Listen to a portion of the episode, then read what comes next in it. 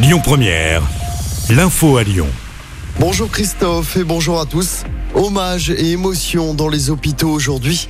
Une minute de silence sera observée à midi tout à l'heure dans les hôpitaux lyonnais et français après l'assassinat d'une infirmière. Karen, 37 ans, a été agressée au couteau au CHU de Reims lundi après-midi. Elle a succombé à ses blessures quelques heures plus tard à l'hôpital. Une secrétaire médicale a également été grièvement blessée, mais ses jours ne sont pas en danger. L'auteur présumé des faits était connu pour ses troubles psychiatriques. Il avait déjà poignardé à quatre personnes en 2017. Il avait été déclaré irresponsable. Dans l'actualité locale, ce passage à tabac à Givors pour un portefeuille. Un homme de 77 ans a été roué de coups samedi au petit matin.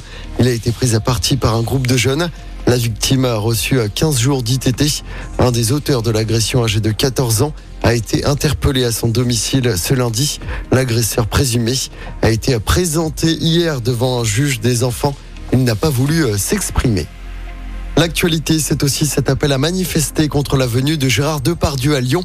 L'acteur doit se produire ce samedi soir à la Bourse du Travail. C'est dans le cadre de la tournée de son spectacle intitulé Depardieu chante Barbara. Le collectif Nous Toutes appelle au rassemblement. Le rendez-vous est donné à partir de 18h30 devant la salle. L'acteur de 74 ans est pour rappel accusé de violences sexuelles par plusieurs femmes. Avis aux usagers du métro lyonnais. Le métro B, attention, sera encore totalement à l'arrêt pour ce week-end prolongé de la Pentecôte. Il ne circulera pas du tout de samedi à lundi inclus. En cause toujours les travaux nécessaires à l'extension du métro jusqu'à Saint-Genis-Laval Hôpital à Lyon-Sud. Des bus relais seront mis en place. Des fleurs géantes s'invitent à la Pardieu. Hier, un nouveau passage traversant a été inauguré au centre commercial. Il permet de relier le boulevard Vivier-Merle et les rues Servian et Garibaldi. Et c'est l'artiste français Day qui l'a décoré. Intitulé Promenade botanique, l'œuvre porte très bien son nom. La fresque s'étend sur 500 mètres et représente d'immenses fleurs multicolores. Objectif, repenser la place de la nature en ville. L'artiste nous explique sa démarche. On l'écoute.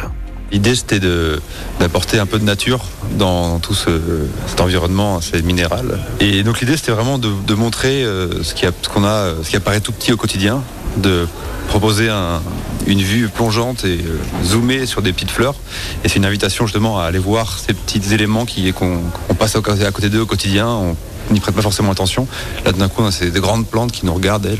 On a tendance à avoir un œil par-dessus la plante quand elle est euh, au coin d'un petit jardin. Là, c'est l'inverse, c'est la fleur qui nous dépasse et qui nous regarde.